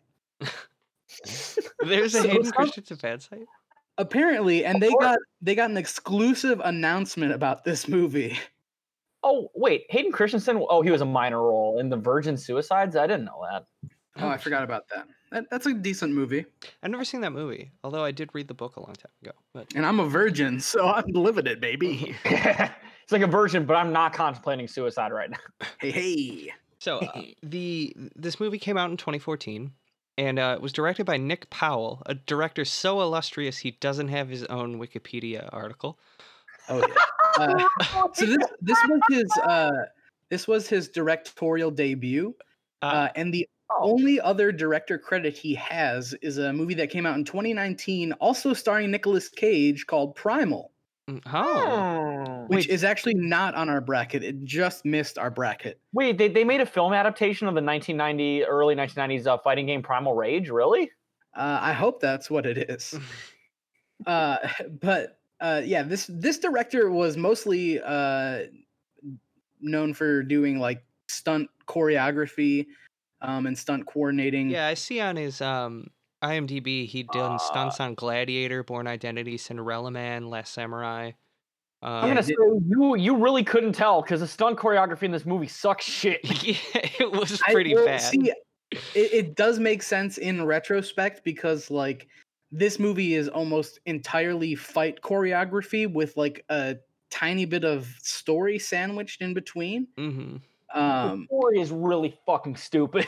The story is terrible. Uh, it's yeah. It's I mean, and not to get too ahead of our, our feelings on this movie, but I mean, the, the story is essentially uh, like a coming of age story, and like not even coming of age story, but it's like a kid's story with a lot of violence in it. Yeah. It's like a really bad fairy tale. It's not good. Uh, the, the guy who wrote it, uh, the only thing other th- stuff that he's written uh, was he's written for like a, a bunch of T V shows that haven't, uh, that didn't get picked up really. It like lasted for two to four episodes. Um, mm. And apparently he uh, wrote on a Cinemax original series called Strike Back that I've never heard of.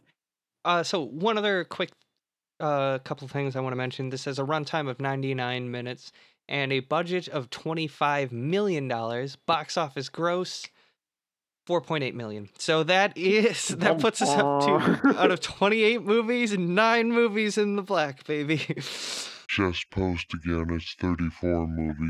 Still, so that was that was that was two today that were both in the red, as is fairly typical. I think as we get further along in the bracket, when we get into the next round, we get into some more of the good movies, and it might start to even out a little bit. But yeah. Did you have any uh, little trivia notes, Mike, or anything like that? Um, I mean, there's really not much uh, interesting trivia about this, um, other than the fact that it was met with uh, like criticism and outrage um, due to the whole, uh, you know, white savior aspect of it, um, which we will certainly get into as we go through the plot the, summary. The only the only trivia I know is that uh, Nicolas Cage, because, you know, of course, we know Nicolas Cage is very much of a method actor. Um, He actually lost an eye in real life to play this character. Mm-hmm. He uh, he um, was actually he was at a seven eleven and he was trying to speak Navajo to a white person and they stabbed him in the eye. Now, I just want to say real quick, when you said method actor, I definitely heard meth head actor, which uh, is a lot different. Or I, uh, if you're playing a meth head, exactly the same. Well, either way, you're bound to lose an eye. I will say it is weirdly relevant that these are both stories that supposedly focus on people of color, both of these movies, but uh, end up just focusing on white people. So, yeah, really I mean, funny when you break them down, they're very similar. Uh, they're, they're just like a shitload of battle sequences uh, glued together uh, by, you know, poor storytelling. Um and oh yeah, oh boy, some poor storytelling. White saviors abound. Mm-hmm. But yeah, uh, let's let's just get right into the plot here. And my plot notes for this, I think, are quite a bit shorter than they were in the other one, but uh, maybe not. I don't know. there's, there's not a lot of plot going around, so don't feel too no. bad. Yeah, it's very bare. Uh, so it starts with some crusaders entering a town and killing the last of like the Muslims that are there.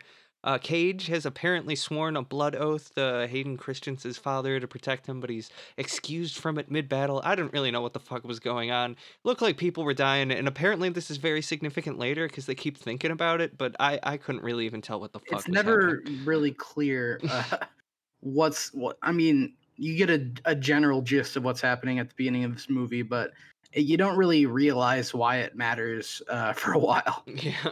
Yeah, it's just it's, there's there's just so much going on. Like I was even watching the movie, I'm like, wait, what? Where are we going? Yeah, what is happening? But yeah, yeah. This is this is a movie where I was uh, like, I had to actively force myself to pay attention to what was happening. Yeah, uh, really. Always a good sign. I was continually distracted, looking at my phone, and then being like, shit, I should pause this because I have to watch this. But, yep, that was me too. We we were all very diligent watchers of this movie.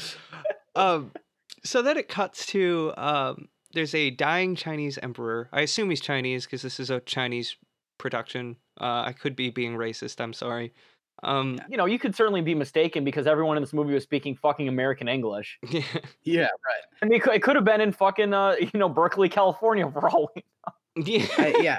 I, I think uh, I'm. I mean, I, I'm not positive, but I think everyone in this movie, except for the two people on the poster, are Chinese. Yeah. There was, there was like one black person in this movie, and I'm like, wait, what? It, it's a lot of weird casting in this movie. Mm-hmm. Very strange. But yeah, we see that tiny, or tiny, dying Chinese uh, emperor. Dying tiny man. I said tiny because I'm God. I was trying to say dying in Chinese and it came out tiny. I don't know what the fuck is up with my brain. You know how tiny that fucking dying piece of shit is. But he he decides they get bigger and maybe you'll live. He has uh, two sons. One, the the warrior Singh, I believe was his name, and then his uh, peaceful son, uh, Zhao. Zhao. And he has decided to have Zhao uh, succeed him rather than his older warrior brother, saying it's a time for peace, not for war. So the the the king uh, sends off uh, Zhao because he knows that uh, his brother Xing is not going to be very happy when he hears this, and he tells him to take the royal seal with him. Then the uh, warrior son, uh, Singh, shows up and is very power hungry, and it gets very mad when he hears this news, and he kills the emperor, because uh, of course he does. This is how me- movies like this go.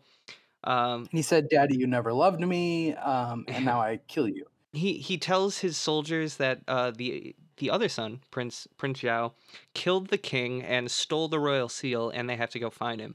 And uh, honestly, this reminds me of Gladiator. Do you guys remember the opening scene of Gladiator? I swear to God, it's exactly that. I, I do not remember much of Gladiator.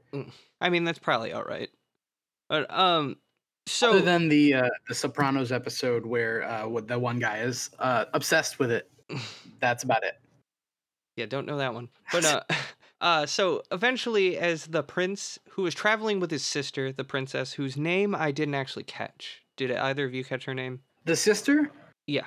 The princess. Um. Uh, yeah. It is. Um. Um. Um. Um. Um. I don't think Leon. Her name is. Um. Um. Um. Um. Wait, Liam. What? Le- Leon. Or... Leon. Okay. Yeah. Her name's Leon. Her name's Leon. Yes. I mean, she was speaking American English, so maybe her name is Leon. I don't know.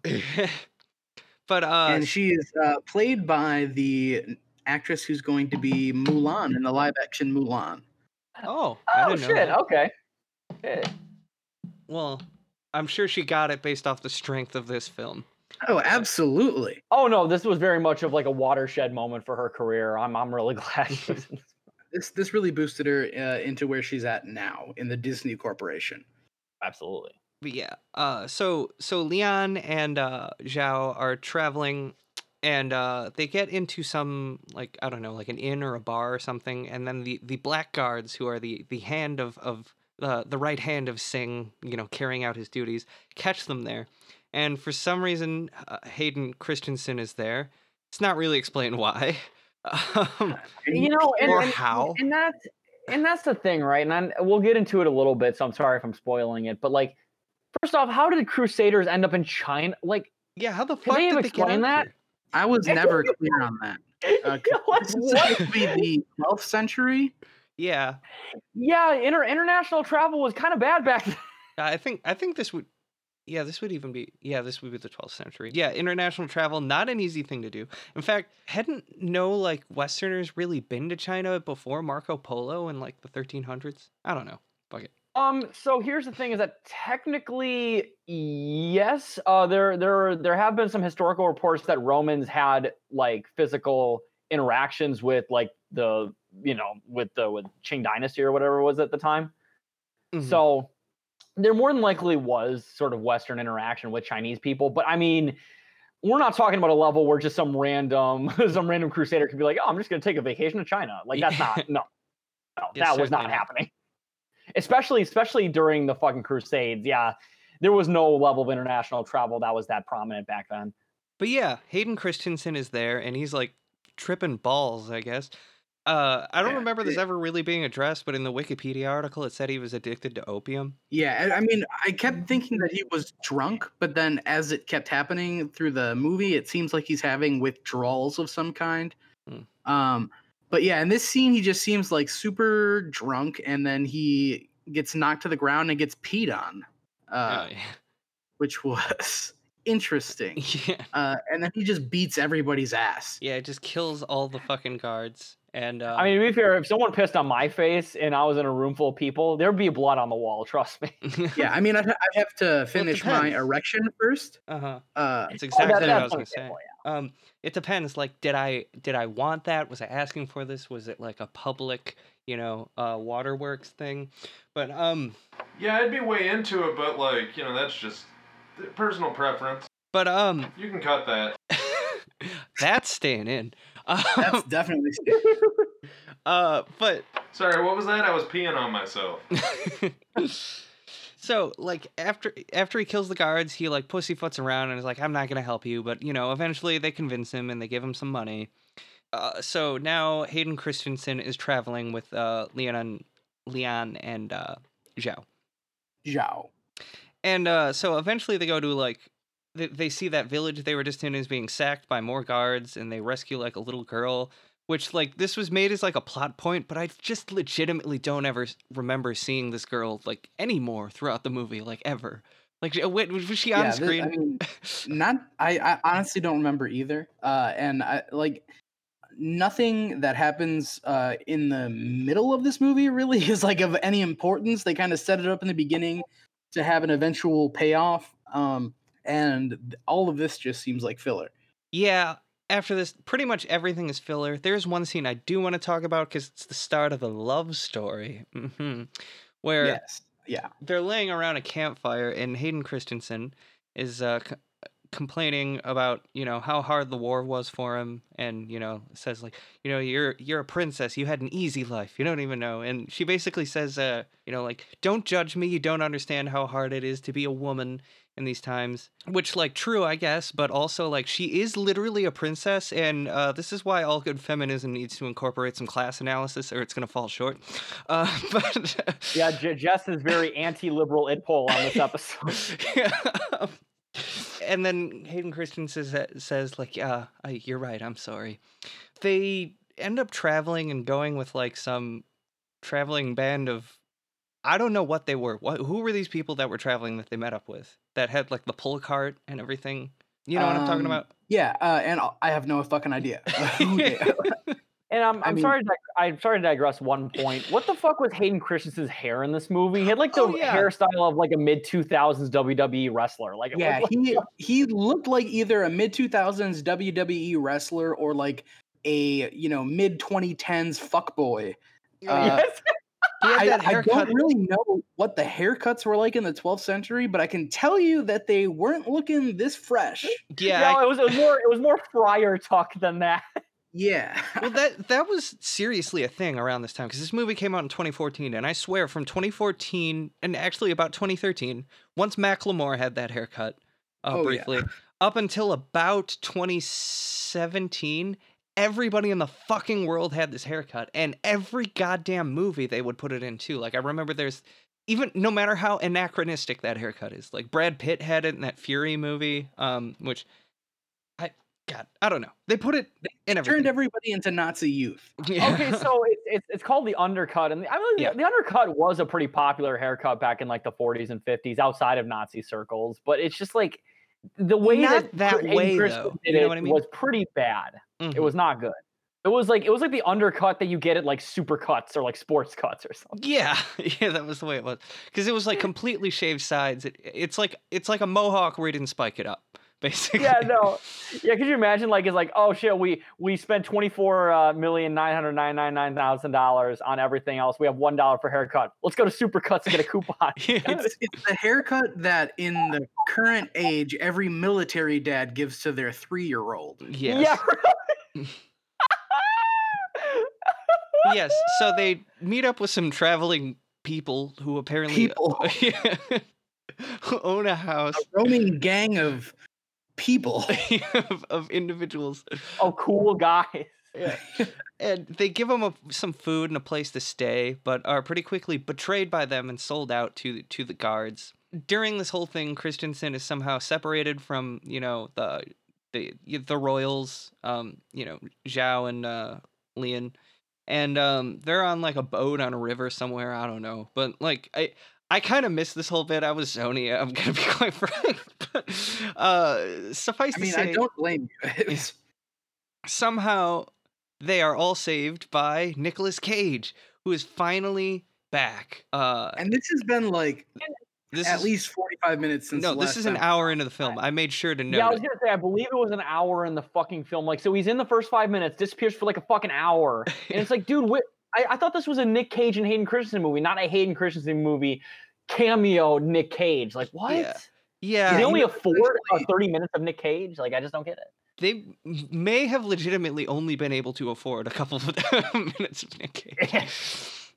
But yeah, Cage is, like, Apparently he's been holding like a super big grudge against Christensen. He he's like super mad at him and keeps saying like, I should have let you die. I'm not, I, I'm not exactly sure what he was mad at him over. Like, I still don't um, understand. So he, he was mad at him because uh, during the initial battle at the beginning of the movie, he walks in on Hayden Christensen in a room full of dead children. And because he's Anakin Skywalker, oh, he assumes that he slaughtered them all. Yeah. Yeah. Killed the young He's like, what have I done again? And so he, uh, he thinks that uh, Hayden Christensen just got blood hungry from war and, you know, slaughtered a bunch of civilians. Uh, and so he denounced him after that. Okay. Uh, or Cage is basically considering turning in, um, you know, Zhao and Leon to um, Xing to get his like reward and make the money. But like somehow they they convince him otherwise, and he decides to help them like hold a stand against the guards. And but, uh, he's got snakes wrapped around his arms while he's doing it. Mm-hmm. After this, uh, Leon and uh, Hayden get a little lovey-dovey. They have a kiss. They share a beautiful, passionate kiss. And I do have to wonder why so many action movies feel the need to force in a love subplot when they clearly have no interest in writing it or actually developing yeah, Hayden, it. Hayden and this girl had literally no chemistry at all. None whatsoever. Yeah, they they couldn't even fully commit to it. And so it was it just felt like an afterthought the entire time. Mm-hmm. Yeah. Uh, yep, absolutely. There was. uh, oh they had God. less chemistry uh, than Anakin and Padme. um you know that's the thing. I think so Anakin and Padme, like, I think they did have passion, but the the the acting was so fucking stilted yeah that I think wouldn't. that they couldn't have actually made it work no matter what. Mm-hmm. It was very Shakespearean, the level of acting, and yeah then, I mean that in a very I mean that in a very derogatory way.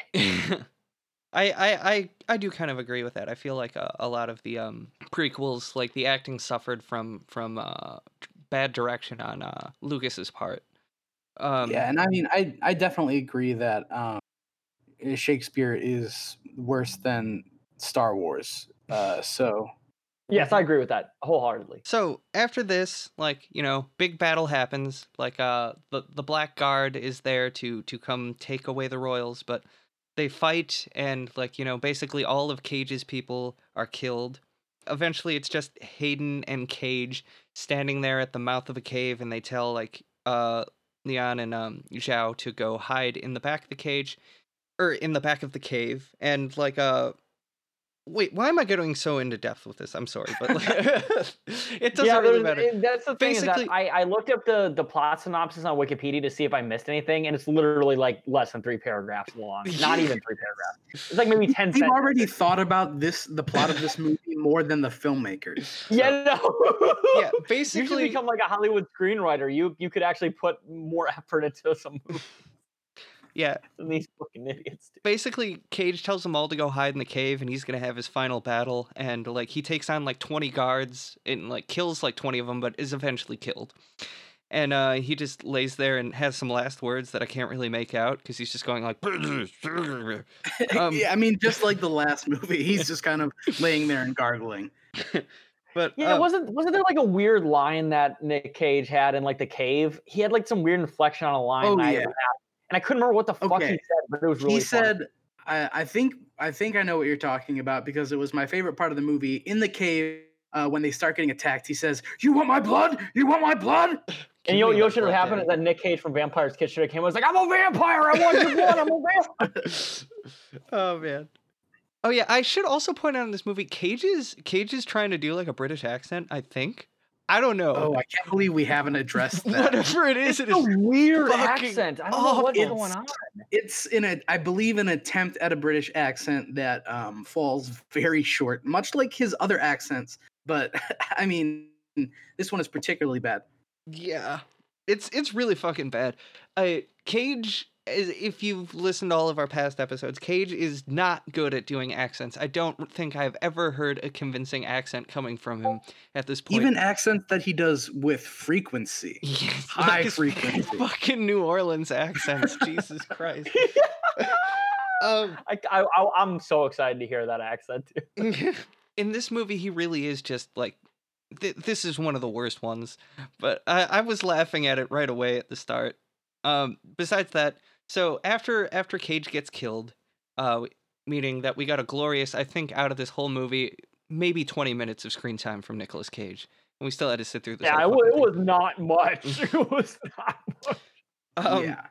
Minimal uh, Cage. Shing, the warrior prince who like killed his father, uh, is there personally, and he decides to challenge Hayden to one-on-one combat. They spar for a while, and then like I don't know, the guards cheat and they shoot Hayden Christensen with some arrows, and like Shing is like, no, stop it, I want a fair fight. But then Leon is like, I'm gonna stab you and kill you, and he's like, not if I stab you first, bitch, and stabs her, and she's dying. Like, gotcha, bitch. Yeah.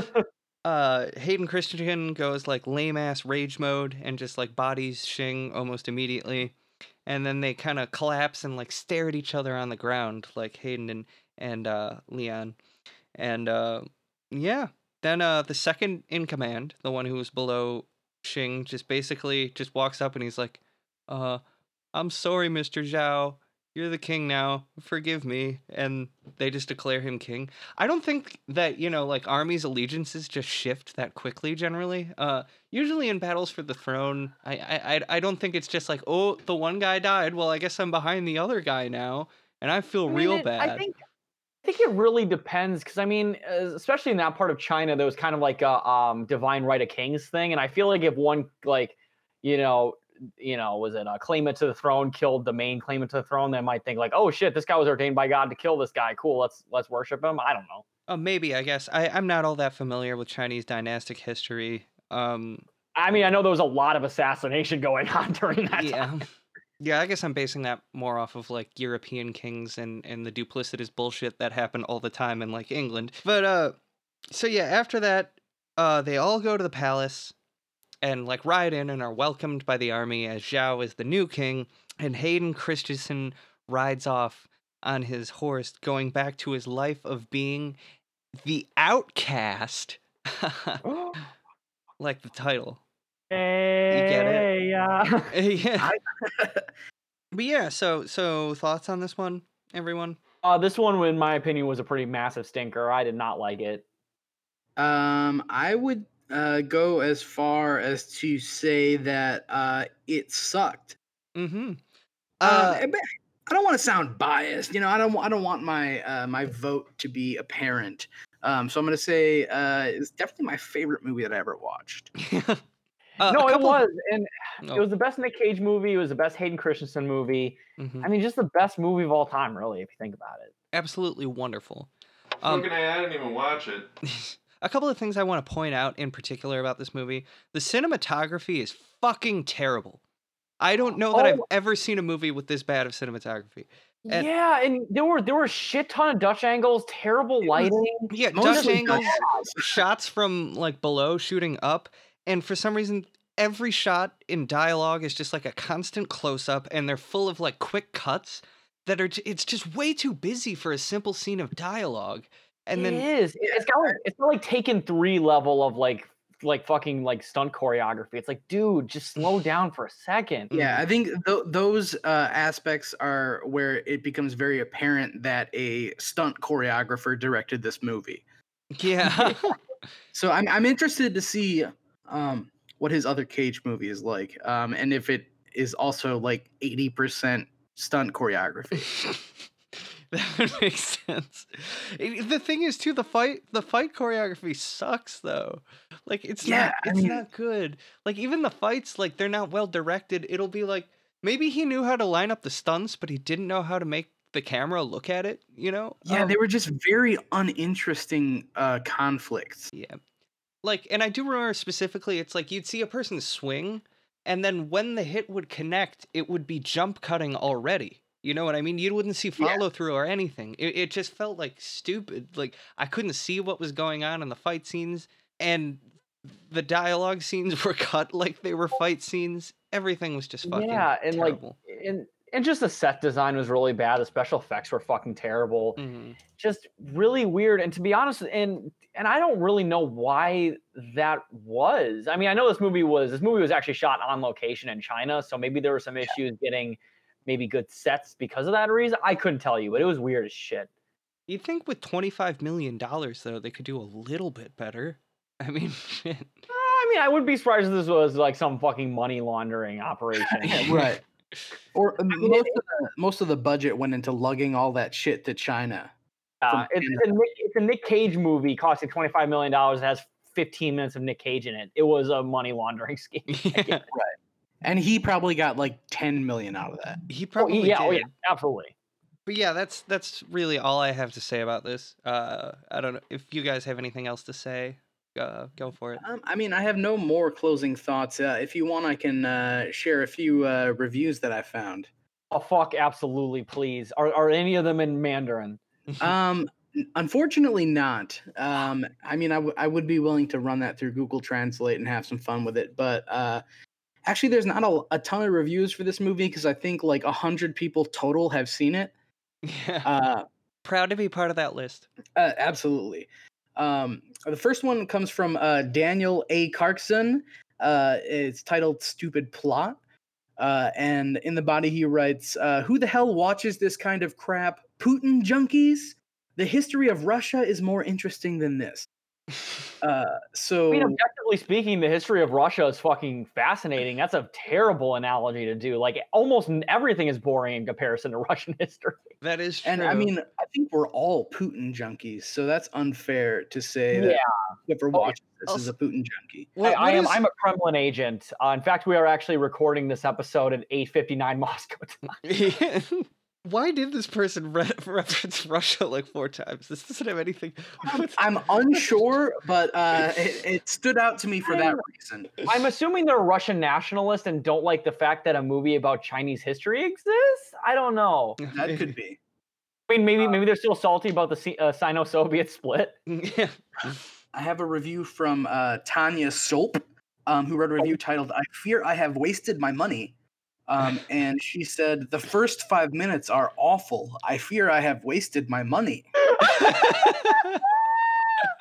What's funny is that that was actually one of my favorite parts of the movie. So yeah. If, yeah, she hated I, that, if she hated that part, the rest of it was going to be all fucking downhill exactly. for her. If she didn't stick it out, then she probably made the right choice. yeah, I can't, do, can't hate her on that one. I do love the idea of a person writing a review of a movie after seeing five minutes of it. I fear I have wasted my... Imagine uh, watching five minutes of a movie and then just your stomach turning. You know, my uh, my my mom's a super huge normie, so she'll she'll watch a movie. She used to watch movies for like three minutes and be like, oh no, this movie sucks, and walk out of the theater and not even ask for a refund. And I'm like, some like really good movies, like some like some of the Lord of the Rings movies and stuff. So, like I watched five minutes of it and I didn't get it, so I walked out. I'm like, Mom, we should have spent more time than five minutes. There, there need to be more movies that you can fully comprehend in the first five minutes, and then you just spend the subsequent, you know, ninety to a hundred minutes just kicking back and having fun. Yeah, yeah. I think just every like, movie yeah. should at least have like you know it should have a five minute summary of the movie before the movie. And then you can know if you want to watch the watch it, I, right? I, like I don't know. I mean, Star Wars Star Wars was so popular, but they didn't add scrolling text to the beginning of every movie after that, which was a huge mistake. Mm-hmm.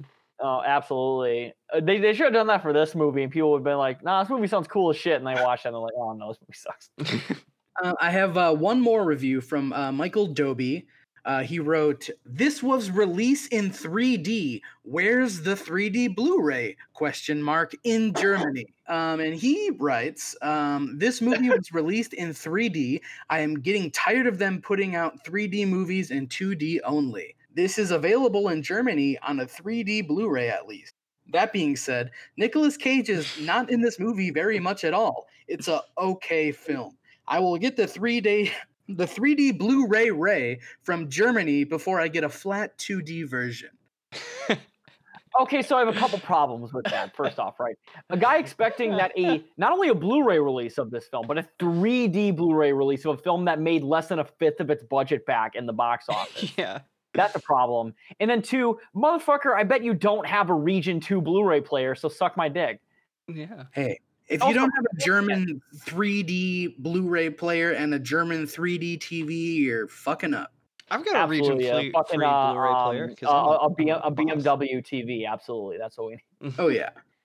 But um, um, but I mean, also, like, who the fuck wants to watch a three D movie at home? Like, that shit sucks. Yeah, does anyone own a three D T V?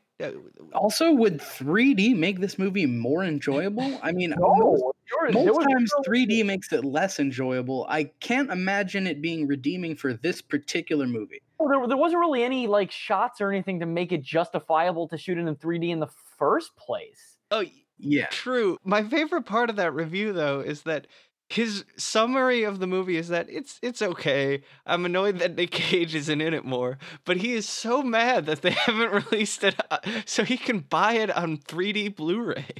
Like, he just he just, just so wants funny. to own it in three D. He wants to catch every angle of that Hayden Christensen haircut. Oh yeah, could you imagine just like his his fucking like mid two thousands, you know, fuckboy W W E haircut in your face? He's he's one of the Hardy Boys. It's it's almost like the supercut is standing right in front of me. Yeah, is that all the reviews there?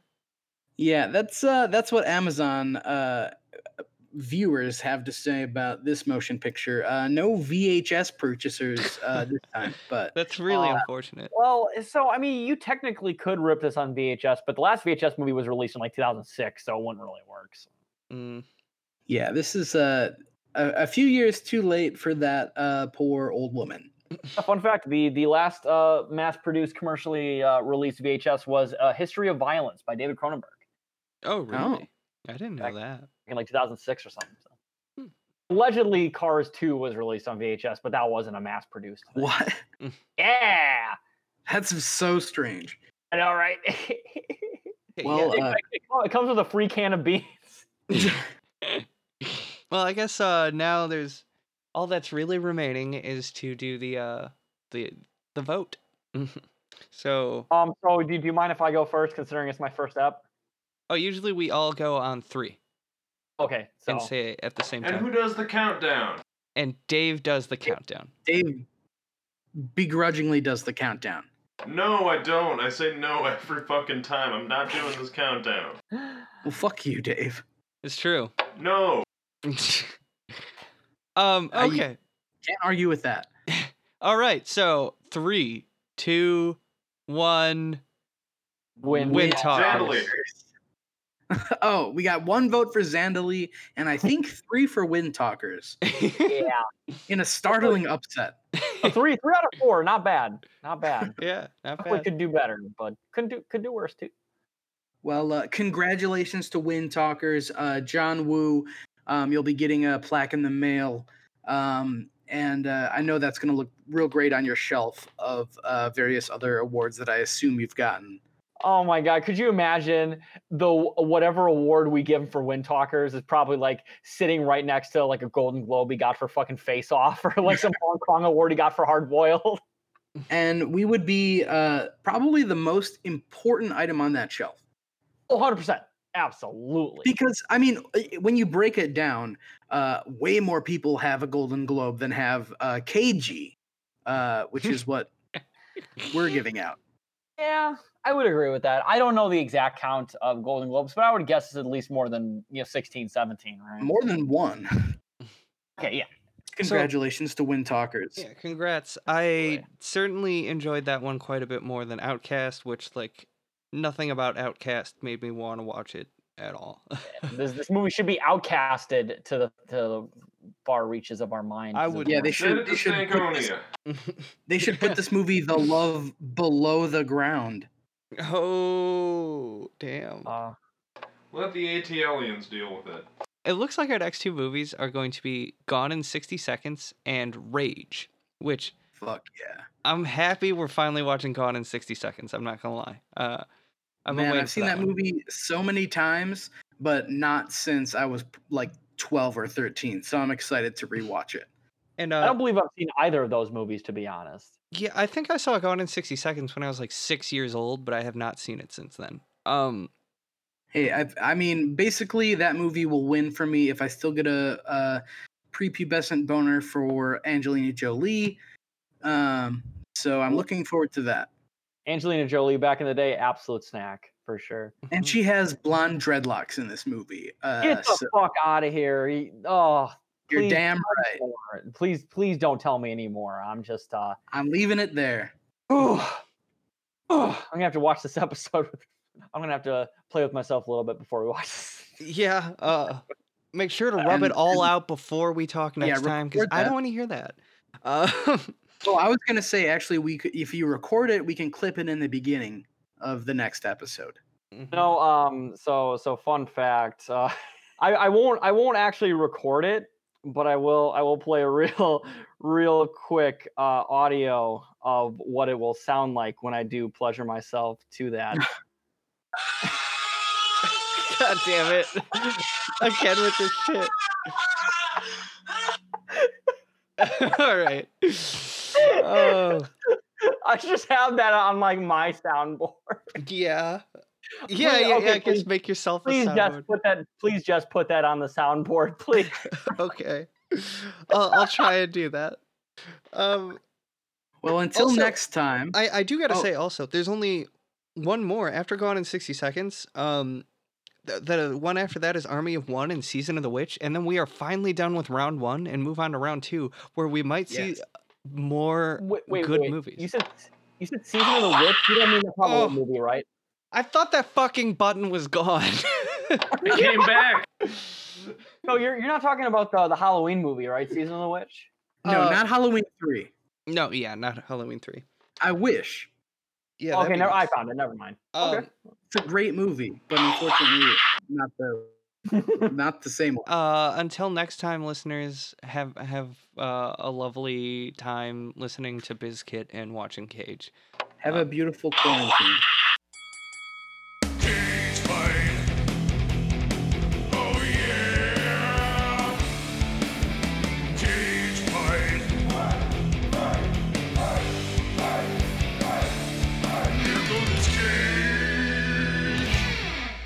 This has been a Solid Work production. Solid work. Solid work. Uh, solid work. Hey, solid work.